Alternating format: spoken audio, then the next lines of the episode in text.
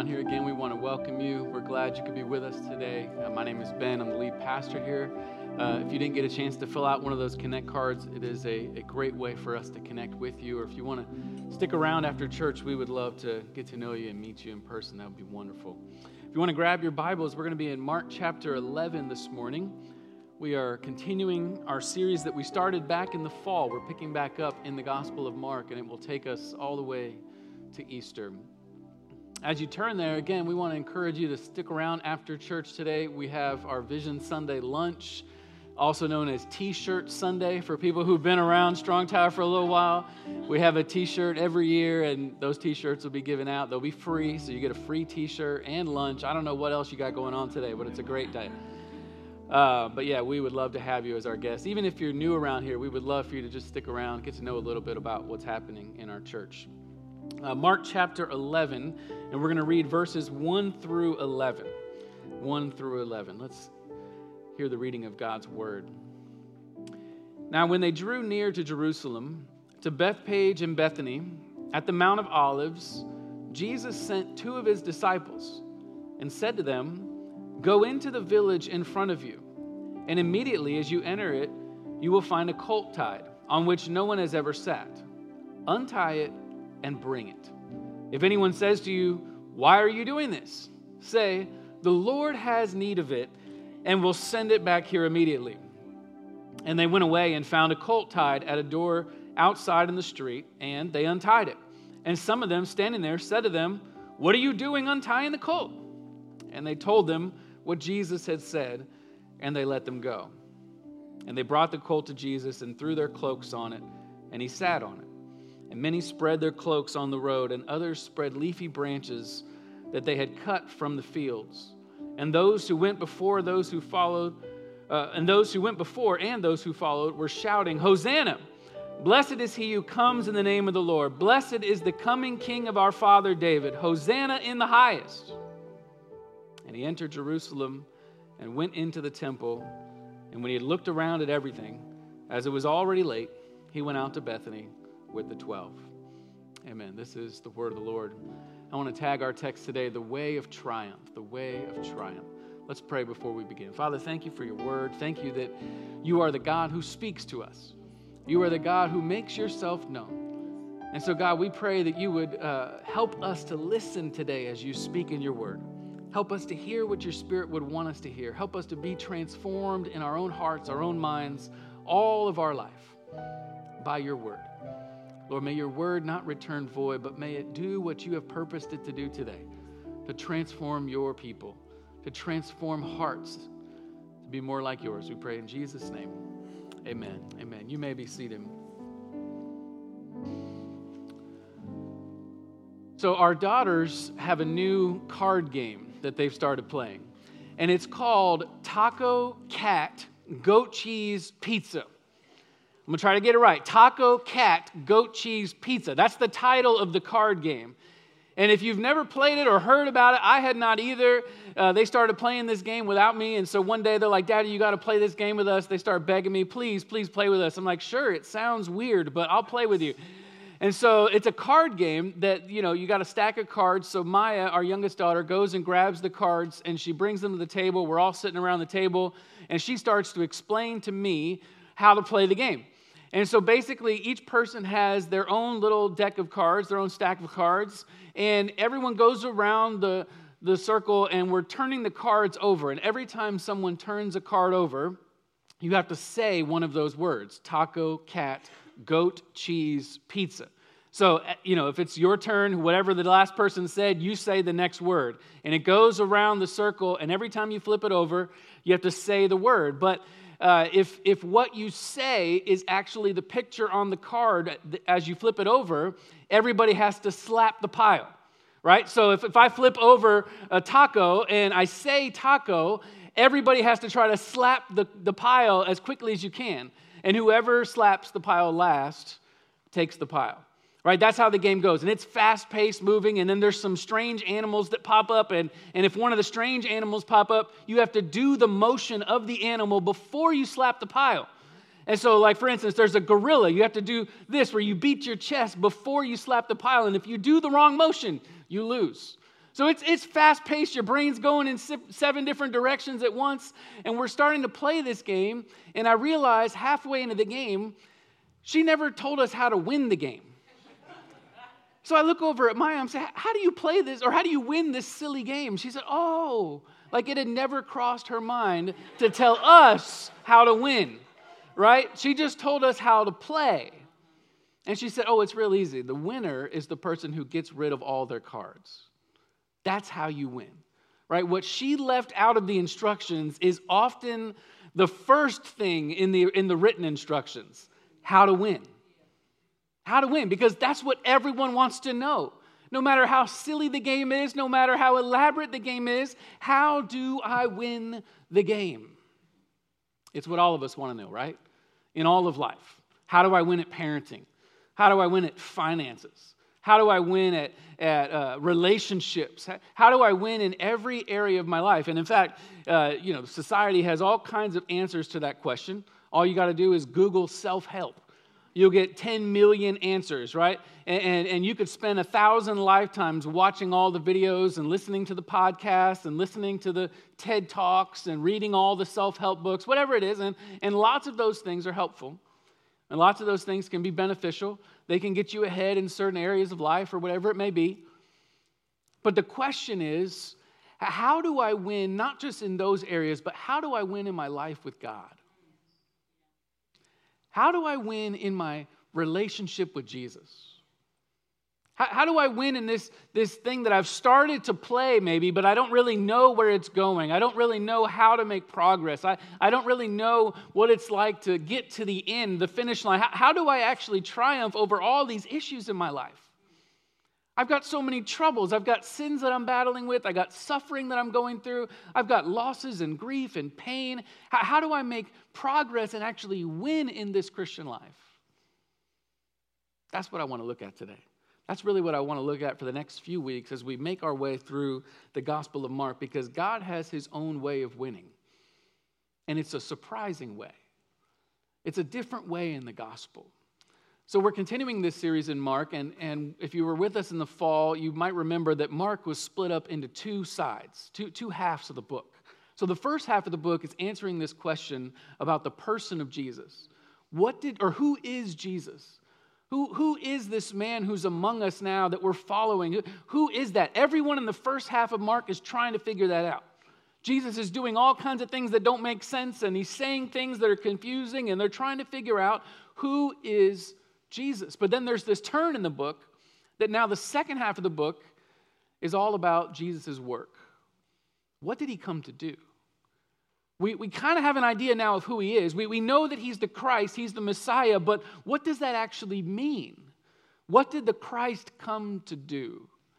And now in, in, Mark's gospel, he really slows the pace down. If you remember, Mark's gospel is one of the fastest pace. Mark loves the word immediately. Immediately, immediately, immediately. It's like you're, you're trying to catch up to Mark as he's running past and you're trying to follow Jesus, but you can't keep up with Mark. That's the feeling of Mark. But now Mark slows down, and the last six chapters are all Jesus' last week. It's called the Passion Week. Jesus' last week on earth, Mark slows down and he focuses in on what Jesus actually came to do. And what you see as you, as you get a glimpse of this is you see that Jesus came to help us triumph because our triumph is in him. Our triumph is in his triumph. The way we win is through the way he wins. So I want to look at that today. I want to look at that really the next couple weeks, but this is going to kind of get us started in that direction. And so I want to ask the question how do we triumph over the troubles in our life? And the way of triumph is first found in Jesus' majesty. So this is the first point his majesty. His majesty. Look at me at verse 1 as we jump into this text. Look at what it says. Now, when they drew near to Jerusalem, to Bethphage and Bethany, at the Mount of Olives, Jesus sent two of his disciples and said to them, Go into the village in front of you, and immediately, there's that word, as you enter into it, you will find a colt tied, on which no one has ever sat. Untie it and bring it.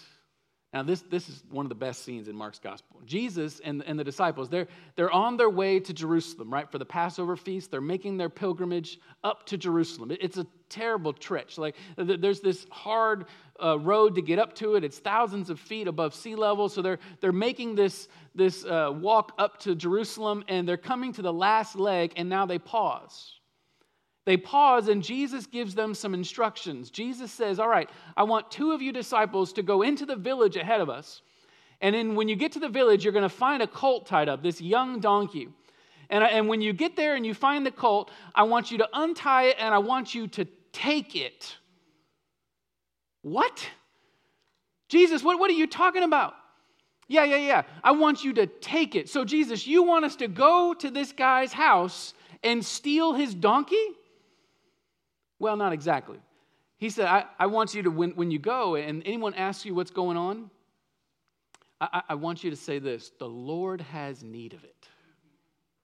Oh, great, Jesus. Yeah. So now our plan is we're going to go to this guy's house, we're going to go steal his car and tell him that God told us to do it for him. That sounds like a terrible plan, Jesus. That, that doesn't sound like a great idea. We're going to go steal this guy's donkey. They go and do exactly what Jesus said. And sure enough, they go and they find in the village a colt tied up just as Jesus said, right? They untie it just like Jesus said. People ask them, What in the world are you doing? Just like Jesus said they would. And then they say, The Lord has need of it, just like Jesus said to say. And then miraculously, they let him go with the donkey just like Jesus said. Mark, Mark is trying to paint the picture. He's saying, This is what Jesus said, and this is what they did. They did exactly what he said, and what he said actually happened. I mean, what is happening here? Mark, Mark is painting this picture, taking a long time to give these instructions and, and to help us understand what's happening. What he's saying is, Jesus is revealing to them something about himself. Jesus is revealing to them his divine kingship, right? Because listen, it's only God that could have known this was going to be there ahead of time. It's only God who could have known that, that they would have been able to make this kind of claim because God owns the cult. It's only God who could have bent the heart of this person to actually give away his own cult to these random people who say God needs it. Jesus is claiming right here his divine kingship. When he says, Tell them the Lord needs it, he's talking about himself. He's talking about himself. Jesus is saying, I am the Lord. I am the divine King of kings and Lord of lords. Jesus, because he's king, he owns and controls everything.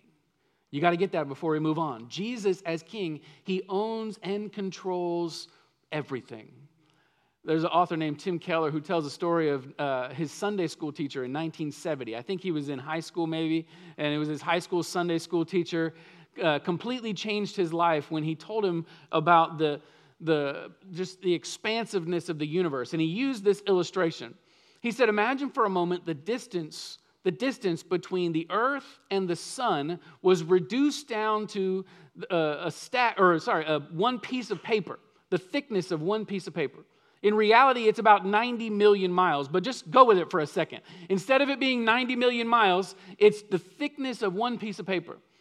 He said if that were the case, the distance between the earth and the, and the next star past the sun would be about 70 feet high, a stack of papers. You catch that? 70 feet high. I don't know if anyone in this room has ever seen a stack of papers 70 feet high. And then he said the diameter of the galaxy would be about 310 miles high. That, that's almost to Savannah, Georgia. That, that, that's what he's saying. He's saying it's, it's that massive. And then when you think about that's just our galaxy. And our galaxy is a speck of dust in the massive universe. And when you try to wrap your mind around that, this is what he said to him. He said, Jesus holds the entire universe in his hands. He owns it all. He owns it all. Listen to this. The psalmist says it this way The earth is the Lord's and the fullness thereof. Every mountain, every ocean, every nation, every city, every man, every woman, every child, every bird, every beast, every corner, every crevice, every molecule, God owns it all. Sometimes you can take that as an assumption and you forget just the, the massiveness, the majestic kingship of God. His kingdom has no end, it just keeps going. I mean, just try to wrap your mind around that for a second. Let, let your soul settle into that for a moment that God owns all of it. It should, it should stir up in you something, some kind of awe, some kind of wonder, something that's beyond your ability to grasp that God could own that. God could be in control of all of that at the same time. It reminds us how small we are, right? It reminds us how seemingly insignificant we might be in that, that scope of what God owns, what God controls. And it reminds us how majestic He really is. Right? Jesus isn't the kind of king who you can just ignore or maybe invite into your life to help with some small issues you're struggling with. Jesus is the kind of king who owns everything. If he is who he says he is, then he owns it all right? Maybe you've been wrestling with the claims of Christ for a little while and, you, and you've been considering Christ because you're, you're thinking in your life, you know, I've got some issues. I got issues in my marriage. I got issues in these relationships. I got issues at my job. I got issues in my body. I got all these issues. Maybe Jesus can, can help me. Maybe Jesus can heal me. Maybe Jesus can make this sadness go away. Maybe he can make me happy again. Whatever it may be, I don't know, but I would believe that you're probably not in this room or listening to this sermon if you didn't believe that Jesus might have a chance of helping you.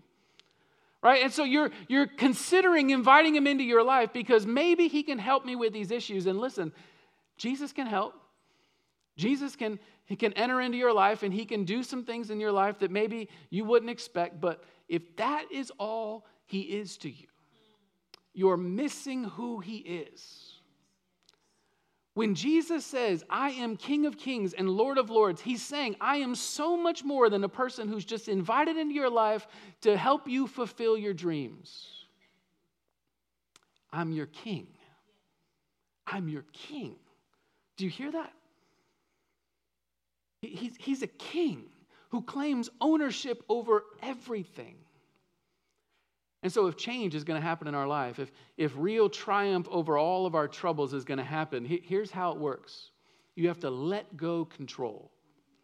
This is how it's different because if, if Jesus is just someone who comes alongside to help me with my issues that I'm struggling with, then I'm still, I'm still really in control of my life. And Jesus is going to be the person who comes alongside to help guide me along the way as I live my hero life. But if I switch places and I, I come under Jesus and, and I say, He is now in control of my life, He is now king of my life, He claims ownership over everything, then He can look at every crevice and corner of your life and say, The Lord has need of it. The Lord has need of it. The Lord has ownership over your relationships. The Lord has ownership over your money. The Lord has ownership over your failures. The Lord, the Lord has ownership over your shame. The Lord has ownership over your guilt, over everything in your life. He owns it. There's nothing He can't look at in your life and say, The Lord has need of it. That's mine. That's what a king does. Jesus is saying in this text, He's saying, I am the King of Kings coming into your life with all power and authority. But if He's that kind of king, or if he is a king, what kind of king is he? This is where we look at next his meekness. This is the second point. Look at his meekness. Look at verse 7. It goes on to say this And they brought the colt to Jesus and threw their cloaks on it, and he sat on it. And many spread their cloaks on the road, and others spread leafy branches that they had cut from the fields. See, now we find out why Jesus wanted the colt. Jesus is trying to set up and carefully choreograph his entrance into Jerusalem. This is very intentional on Jesus' part. Jesus is putting together a scene that he wants people to see and, and, and know who he is. And so he puts together this scene where he's going to ride in on a donkey.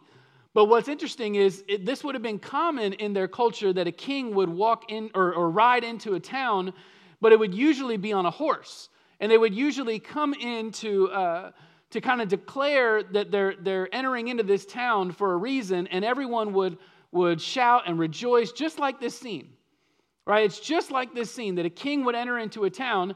But what's different here about what we would normally expect is that normally if someone enters into a building or into a town, we don't lay down our cloaks for them, right?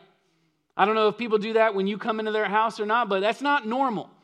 Uh, you don't normally cut the branches off a tree and lay them down on the ground. This is the kind of stuff that's for a royal entrance. This is not just a friend. This is not just a rabbi or a teacher. The crowds are saying, This is the king who's coming. This, this is somebody who's come with power and authority and legitimacy. I mean, just imagine for a second the president of the United States, right? If the president travels by car, it's a big deal. When the president travels, they have this presidential motorcade, right? It, it's a fleet of vehicles. And often it's kind of like an armored White House on wheels right? They've got a, their own military service, they've got their own communications department there, they've, they've got their own little hospital ready to go, they've got everything on site. And they've got all these different vehicles with different roles. They've got a pilot car who goes ahead and, and looks out to make sure everything's fine. Then they've got these sweepers, these motorcycles who go through the roads and make sure people are off the roads. Then they've got, of course, the presidential limo right? Which is, at the moment, it's this blacked out SUV Cadillac that, that has all this kind of secret technology and gadgets on the inside that we don't even know about. And then there's always an identical SUV, just so you don't know which one the president's in. And depending on the, uh, the, the, the level of, of security that's needed, they have upwards of 45 vehicles. 45 vehicles when the president arrives, it's an event. Like, it's an event. And so you come to this scene, and Jesus is, is being treated like a king. And when he arrives, what's strange about the scene is he comes on a donkey. Again, in the ancient world, the, the kings would arrive and they, and they would come into a town, and when they would come, it was usually on a horse. The horse was declaring, I'm here to conquer. I'm here for a violent takeover. I'm here to show my power and my strength that I am the king and the king has arrived. The only time a king would ride on a donkey was if it was coming in peace. And so here's Jesus, this king who says, I own everything. The Lord has need of everything. And he comes into town and flips the script and doesn't come on a horse, he comes on a donkey. Why? I mean, just think about it. It'd be like the president arriving on a two, a, a two speed scooter.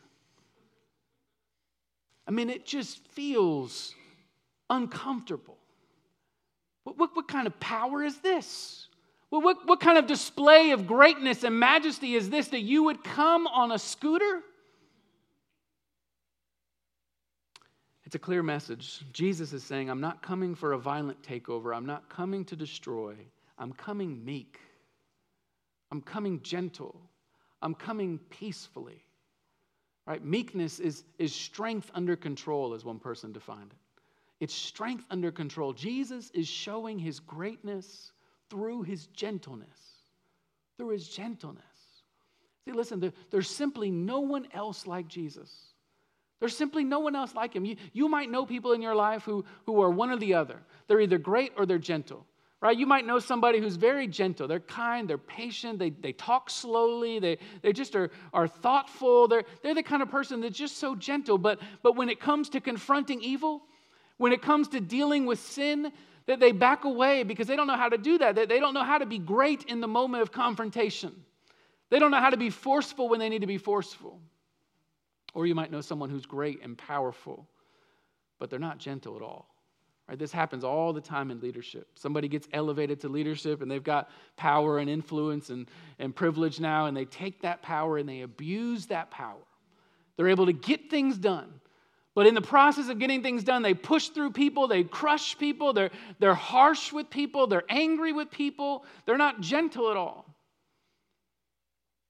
And in somewhere in that spectrum is all of us, right? We're somewhere in that spectrum, but not a single one of us holds these two perfectly except Jesus. Jesus is the only, only person who holds these two radically different traits together. He's great and he's gentle.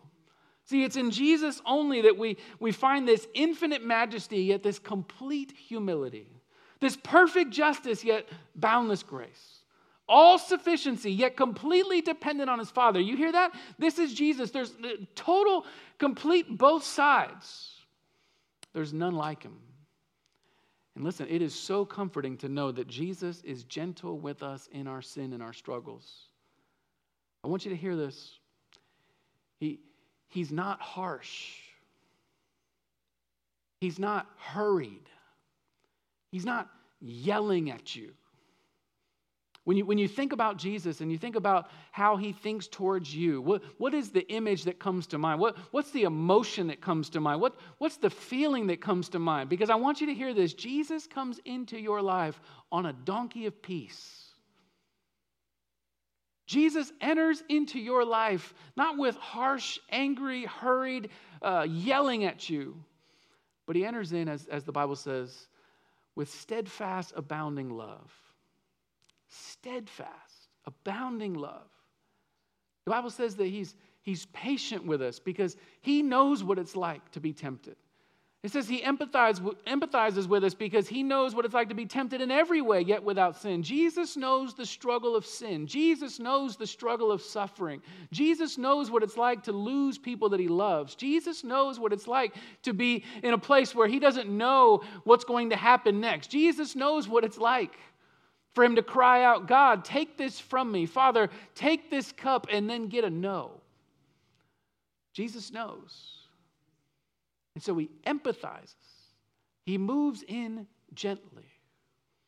He's patient with your sin. He's patient that you have to keep repenting over and over and over again about the same sins that you're frustrated with. He's patient as you deal with the disordered desires in your own life that are hard to get away from the idols that, that have a hold of your soul. And he's patient with it because he knows the struggle, he knows the temptation, and yet he's overcome it. Listen, he's gentle, but don't forget, meekness is strength under control. That means Jesus actually has the ability to do something about our sin. Jesus actually has the ability to do something about our suffering. Jesus actually has the ability to change what we can't change, to do what we can't do. And so, Jesus, as he enters into your life gently, he enters into your life with greatness. He, is, he enters into your life with all power in his hands. He enters into your life as the King of Kings and Lord of Lords, who actually has the ability to transform what you can't transform. He can transform the hearts of your teenagers. He can transform your marriage that seems like it's dying. He can transform your struggle with pornography and sexual sin. He can transform your depression and anxiety. He can transform it because He's great. He's not just gentle, He comes in with gentleness to do the greatest work you could never do as your Lord. He can transform, and He'll do it gently. So, how does he do this majestic and meek triumph over our troubles? This is the last part, his method. His method. Look at verse 9. This is incredible. It says, And those who went before and those who followed were shouting, Hosanna! Blessed is he who comes in the name of the Lord. Blessed is the coming kingdom of our father David. Hosanna in the highest. Now, the crowd erupts in praise, right? They've laid down their cloaks, they've laid down their branches, and now they start singing and praising him, just like they did in Psalm 118. They're, they're quoting Psalm 118 and ascribing it to Jesus. And, and just imagine for a moment this is a crowd full of impoverished and oppressed people. It's the peasants from the fields. That's why Mark points out that, that they went to the fields, got, or got branches from the fields, and now are laying them at the feet of Jesus and they start to cry out, Hosanna. And the word Hosanna in Hebrew means save us now. Save us now. And by Jesus' time, the word was kind of into liturgical use. In other words, they used it in the church services. And so it kind of became so common that it was almost similar to, uh, to hallelujah, where they would say it often as, as, a, as a general praise. but it still held on this tension of both praising God and praying for deliverance. So Hosanna kind of holds together this sense that God, we're praising you for what you've done, but we're, we're asking you to do more. We're asking that back here you would save us. Back here you would save us from these, these Romans. You would save us from our troubles. You would save us from our sins. You would save us from all these issues. Hosanna, Hosanna. That's what they're crying. And so you can feel the tension. You can feel the expectation. And they, they take it up one step further and they say, Hosanna in the highest, may you establish your son David's kingdom. Listen to what happens next. It ends in verse 11. It says, And he entered Jerusalem and went into the temple. And when he had looked around at everything, as it was already late, he went out to Bethany with the twelve. What? It just ends. It just ends with no climax. It felt like, like there's this sense that it's moving towards, they're, they're going to march on Jerusalem. They're going to take down Herod's palace. The, the, the, crowds are cheering, Hosanna, Hosanna, let's set up the kingdom of David. We're going to take over the Romans. And then there's nothing. Jesus goes into the temple, looks around, and says, Let's go to bed. And the next verse is when they wake up in the morning. It, it's completely anticlimactic. And every scholar in the last few centuries has said this, this, this is intentional on Mark's point. Mark is pointing out a contrast between Jesus and the crowds here. The crowds are expecting something that Jesus isn't expecting. The crowds are expecting that, that, they would, uh, that they would have this overthrow of the Romans, that they would have this, this physical kingdom that they would set up, and Jesus would get rid of all their problems and issues, and it would come through a violent taking up of arms. And Jesus had a completely different vision rather than them taking up arms and taking down the people, he's going to lay down his own life. See, his way of winning, listen, it, it, wasn't compatible with their way of winning. Their way of winning was to take up arms, his way of winning was to lay down his life. Jesus triumphs over sin and suffering by entering into it himself. That's Jesus' way. See, if you fast forward in the New Testament, uh, John, the apostle, was exiled into uh, the Isle of Patmos, which was off the coast of present day Turkey, I believe. And so uh, John was exiled during this Roman oppression of the early church, and, and everybody's wondering, like, what's going to happen? The, the Roman government is against us. People are dying. People are losing their families. People are getting exiled and, and arrested. What, what's going to happen? It seems like Jesus didn't keep his promises. It seems like Jesus has lost control of this world. It seems like Jesus isn't doing what he said he was going to do. And so we're not sure if we can trust Jesus, and people start leaving the church. And it was during this season, during the persecution, that John is exiled. And while John is exiled, he gets a vision from God and he writes it down, and it's what we call the book of Revelation now.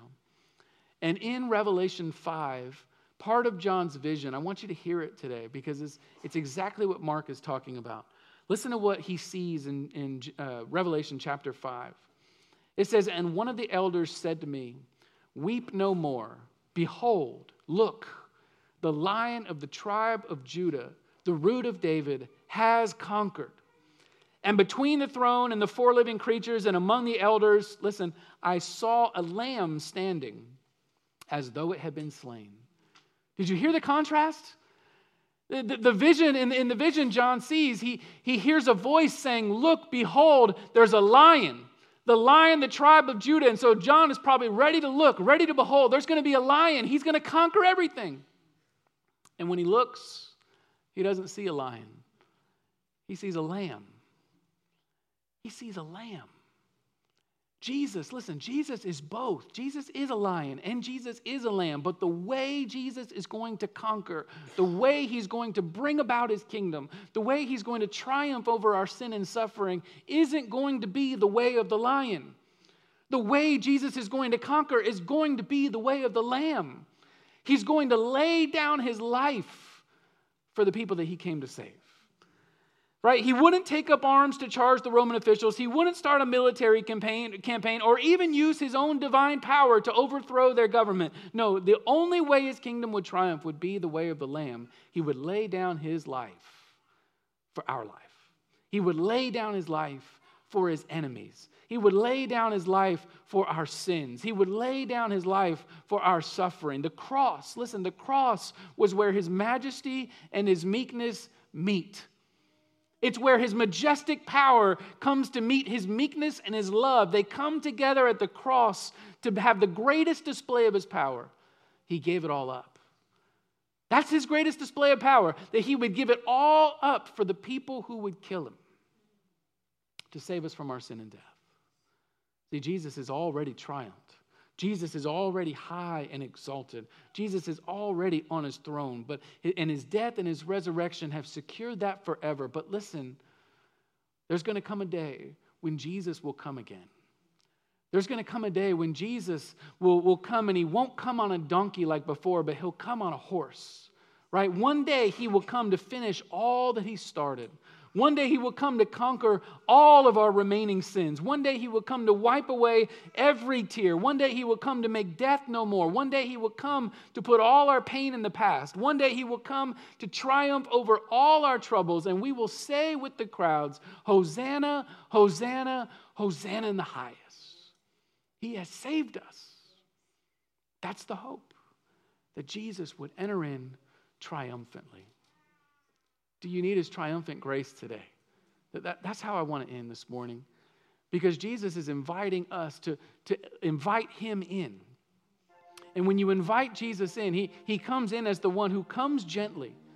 He comes gently. He comes with kindness, with care, with love, but he comes powerfully. And he comes claiming everything. He looks at your life and in my life and he says, I have need of that.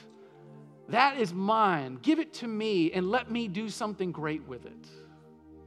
Whatever that struggle is, whatever that sin is, whatever that pain is, whatever the celebration is, Jesus says, It's mine. But I want you to surrender it.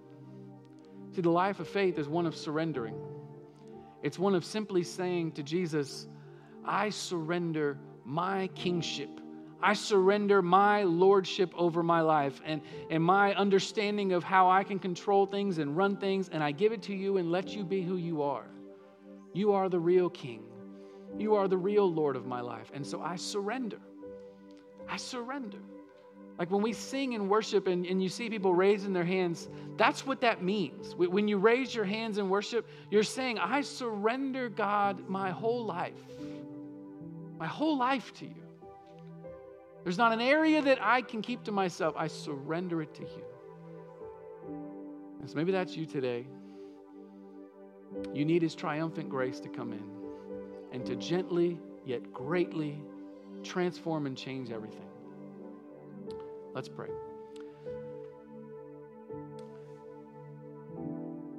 Lord Jesus, you are truly Lord. You look at my life and you look at everyone's life and you say, It's mine. I, I hold that in my hands. And there's so much great comfort in that. Even though it sounds threatening, it sounds like you might ask for things or demand things that, that we don't want to give up, but yet when we give them up, and we do just as you said we should do, incredible things happen just the way you said they would. And so, God, I pray for the gift of faith for all of us in this room that we would trust you. We would have faith enough to surrender, to believe that whatever the trouble is, whatever the pain is, whatever we're walking through right now, whatever the failure that we may have experienced, however sin is entangled in our heart and our mind, God, we know that you own us. And so we want to surrender do it for your glory and our good. In Jesus' name.